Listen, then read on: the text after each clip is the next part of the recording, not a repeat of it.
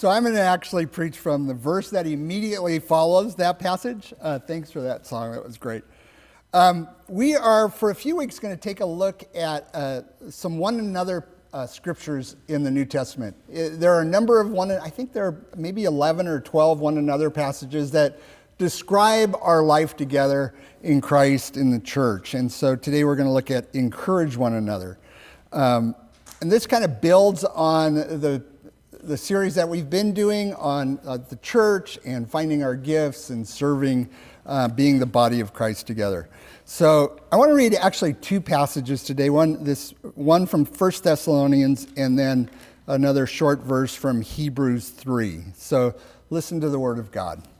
Therefore, encourage one another and build one another up, just as in fact you are doing and then from Hebrews 3:13. But encourage one another daily, as long as it is called today, so that none of you may be hardened by sin's de- deceitfulness.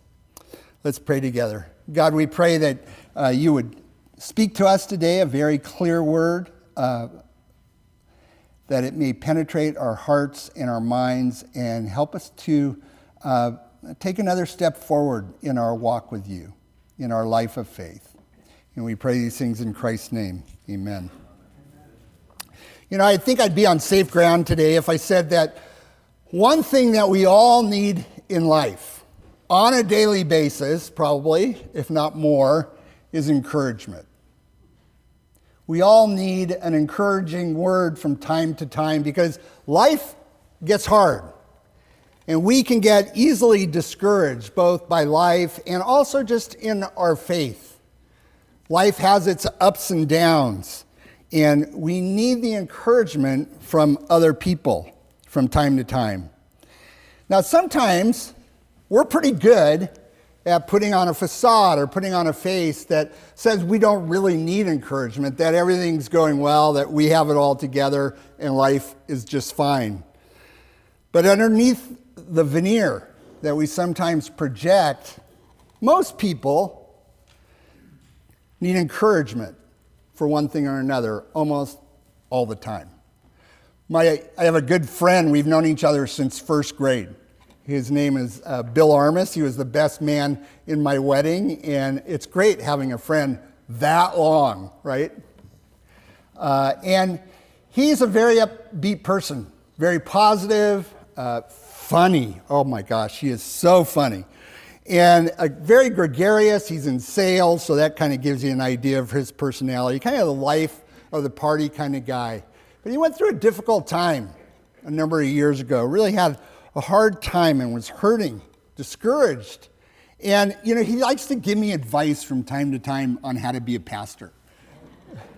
I think he kind of sees himself as the everyman, you know, the guy in the pew who uh, who wants to keep me grounded so that I don't get uh, a little too theological or a little too philosophical from time to time.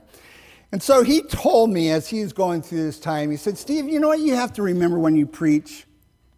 You have to remember that probably most everybody, or at least a good portion of your congregation, every Sunday is going through a hard time and needs encouragement.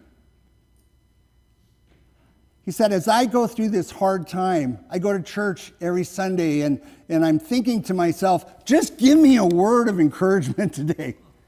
That's all I need. Give me something to get through this next week. And I've taken that advice to heart. That's why I hope you find that my preaching is encouraging. Because I think life is hard, whether it be a difficult marriage or difficult children or career problems or whatever it may be, or even just the sheer pressure of living life today in the 21st century and the pace of life and the news that we receive all the time 24 7 about all the problems in the world. We can get easily discouraged. We need encouragement. And I think if we could somehow put on God's lenses and see the people around us through the lens of lenses of God and as He see them, sees them, for God sees all that we're going through. He gets past the veneer and the facade. I think if we could have those kind of lenses and see the people that we meet each day through those glasses, I think we would find that most people need encouragement. I think that's why God's plan for us is that we don't walk this journey of life by ourselves, but that we walk it with other part, partners, people who love us, people who regularly, as this verse says, give us encouragement, who fill our tanks maybe a little bit when we're running on empty, or who lift us up when we are down, who walk alongside of us, especially during the discouraging times of life. You know, I love how the Bible says that we are a family of God and that we are brothers and sisters to each other. I think that says a lot about the type of relationship we are to have in the church, in the body of Christ. We are to be people who encourage each other, who pay attention to what's going on in each other's life, to maybe take the time to really listen to somebody as they tell us what's going on in our lives. That message, I think, is just so clear from our passages today. Not real complicated, and this message isn't going to be very complicated. Pretty straightforward. Encourage one another, the first passage says. Build one another up, from our second passage. You know, this word for encourage occurs over a hundred times in the Bible. It seems like God wants it to be an integral part, component of our life together. You know, our, one of the dreams for my church, for our church, is that every one of us would leave Sunday mornings more encouraged than when we got here. That our, our step would be a little lighter, that we would receive words of encouragement, either through the message or for the hymns that we sing, through the prayers that we pray, but even more than that, through the conversations that we have out on the patio. That we would pay attention to each other and listen for maybe that, that little nuance of a, of a sentence where we get a sense of what somebody's going through and give them encouragement, lift them up. You know, some people have talked about uh, changing the name of our church so that it would appeal to a broader community than just Piedmont. And I'm not saying we're going to do that, so don't worry about that. But if we did, I would love for us to be called the filling station. a place where you come every week and you're filled up and you're encouraged to to live the life that God has called you to live for the next week. So, how do we do it? Two words, actually, one word and one phrase that we see in our passages for today give us hints as to how to encourage each other. This first word is encourage. Great. This is one of my favorite Greek words in the New Testament. It means, well, let me break it down. Para means around or alongside. And then kaleo, parakaleo is the word, means to call out or to call out alongside is the picture that we get. To encourage each other. Calling out an encouragement, telling others that they can make it, that the finish line is almost there, exhorting to persevere, to hang in there when they're feeling tired or wondering if it is worth it. This may especially apply to our walk of faith. You know, being a Christian today is not really easy. I mean, we are going countercultural as Christians today. And I don't think it, our culture today, especially here in the East Bay, inner East Bay, I don't think it's neutral anymore. I think it's almost anti Christian. You know, in, in our life group last week, we were talking about uh, which is our small group which meets on Thursday night. We meet to encourage each other, to walk through life together, to study the scripture, to uh, review the sermon from the week before. And I asked them, you know, what do you get out of this group? What's, what, how do we care for each other? What's, what's encouraging to you about meeting every week to do this? And, you know, a number of people said, you know, it's good to just be with people who are walking on the same path I'm walking on. Because we don't get a lot of encouragement to run the race of faith, as it's called later on in Hebrews, to run the race of faith. In fact, we could get discouraged. Man, students in college today, public universities, they're ridiculed oftentimes for being a person of faith. High school students can be ostracized because they have hold values that are different than maybe the majority of their classmates. I know persons who have been passed over for promotions because of their faith. And all of this can wear us down. We begin to wonder if it's worth it. In the midst of the race, you know what we need? We need people who can come alongside and encourage us. You know, the Olympics, uh, they're the best source of illustrations for a pastor that there is. right? Always great things happen in the Olympics that just are great illustrations of life. And I think for me, the, the greatest illustration I've ever seen was from the Barcelona Olympics. It was the men's 400 meter race. And I remember this like it was yesterday. And the, the gun shot, runners took off, and uh, almost just seconds after the start of the race, a British runner just pulled up. And if you're an athlete, you know as soon as you see someone pull up and grab the back of their, their thigh, it's a hamstring pull. And that's a debilitating injury. So he just fell in a heap in agony onto the racetrack and was writhing around in pain, very painful injury. And then something remarkable happened. He got up and still in tremendous pain, he started limping and then started hopping.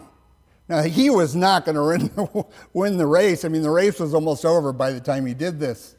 And he was, certainly wasn't going to win a medal, but he was going to finish that race. And he began hopping, and the, crowd started cheering for him. And then out of the stands came this figure and walked down, ran down onto the racetrack and started running toward him. And out of the corner of the eye, he saw this figure coming toward him. And initially, he pushed him away. And finally, he looked at him and realized it was his father. Now, that almost makes you cry, doesn't it?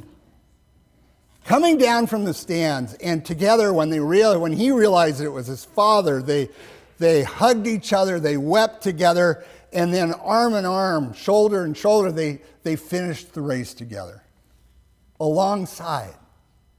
What a great illustration of parakaleo, of coming alongside someone, encouraging, helping that person finish the race or whatever they might be doing. That is what God does in our lives. He comes alongside of us in the difficult times of life, when our lives are in a heap. I hope you feel it, encouraging us, calling out to us. And he calls us, as brothers and sisters in Christ, to do the same thing. Encourage one another daily, it says, as long as today is called today. So consistently encourage each other. The other key phrase is this phrase build each other up. This has a little different twist to it. This is construction language, right? I think this is addresses those times in life when we're kind of slumping, when our confidence wanes a little bit, when we're discouraged by criticism or feel like a failure, when we get beat down and we need to be built up, when we doubt ourselves. So, this is to help somebody walk tall, to give them confidence, when have someone believe in you. Maybe when you don't believe in yourself. You know, Jesus, he was a master at this, wasn't he? Seeing the potential in people and calling it out to them, saying it to their face. I love that picture of him looking at Peter after Peter had denied him, looking at him in the eye and saying, Peter, you know what? You failed. But it's upon you I'm going to build my church. You're the rock. Seeing something in Peter that I'm sure he didn't have, couldn't see in himself at all. It's powerful what we can do to another person. You know, Martin Buber says this. He said, The greatest thing any person can do for another is to confirm the deepest thing in him, in her, to take the time and that's key, to take the time and have the discernment to see what's most deeply there, what's inside of that person that they may not even see in themselves. See what's most deeply there, most fully that person, and then confirm it by recognizing it and encouraging it. You know, I'm sure we have all had people have do, done that to us in our lives. Perhaps a teacher, a parent, a relative, a friend. It's an opportunity to change a person's life. We have that power. To see the gifts, as we've been talking about gifts and strengths that we all have, I think one of our, our jobs as brothers and sisters in Christ is to see the gifts in each other and to call them out and to say, you know what? I see this gift in you. I see this strength in you. We all know J.R.R. Tolkien, great writer. You know, his book, Lord of the Rings, uh, Amazon had a survey at one time, and, and customers said this is the greatest book of the 20, 20th century. Lord of the Rings, and he wrote The Hobbit and other books. You know that those books almost never got published? Because Tolkien didn't see himself as a writer. He kind of wrote as a hobby. It took 40 years for him to write those books because he didn't work on them full time. He, he saw it as just something for himself. And he often was discouraged about his writing and he would hit walls. But during that time, when he was at Oxford, he was in this small group called the Inklings. And they would meet at a pub. They were Oxford intellectuals. They met at a pub once a week. And in this book was a man named C.S. Lewis, or in this group was a man named C.S. Lewis, another great writer, Christian apologist, and a professor at Oxford. And a regular part of these meetings together was to read each other's work and then to give feedback. You know what's interesting about this is Tolkien gave Lewis was key in giving Lewis the gift of faith. Lewis came to Christ as a Christian later on in life, in his 30s, was an atheist, kind of ardent atheist. And Tolkien was a Catholic. And it was through his influence, in large part, that Lewis became a Christian. So Tolkien kind of gave Lewis the gift of faith, and Lewis gave Tolkien the gift of encouragement. Tolkien lacked confidence. He never believed, isn't this something to think about? He never believed anyone would want to read his books. And so, as they gave feedback to each other in this small group, Lewis would give him encouragement. And later, Tolkien wrote this about Lewis. He said, The unpayable debt that I owe to him was not, quote, influence, unquote, as it is ordinarily understood, but sheer encouragement. He was for long my only audience. Only from him did I ever get the idea that my, quote, stuff, unquote, could mean more than a private hobby. Isn't that amazing to think about? that were it not for Lewis and his encouragement to Tolkien, these books may have never been published. Friends, we have that kind of power with each other, to see in another person what maybe they could never see in themselves, and to give them encouragement.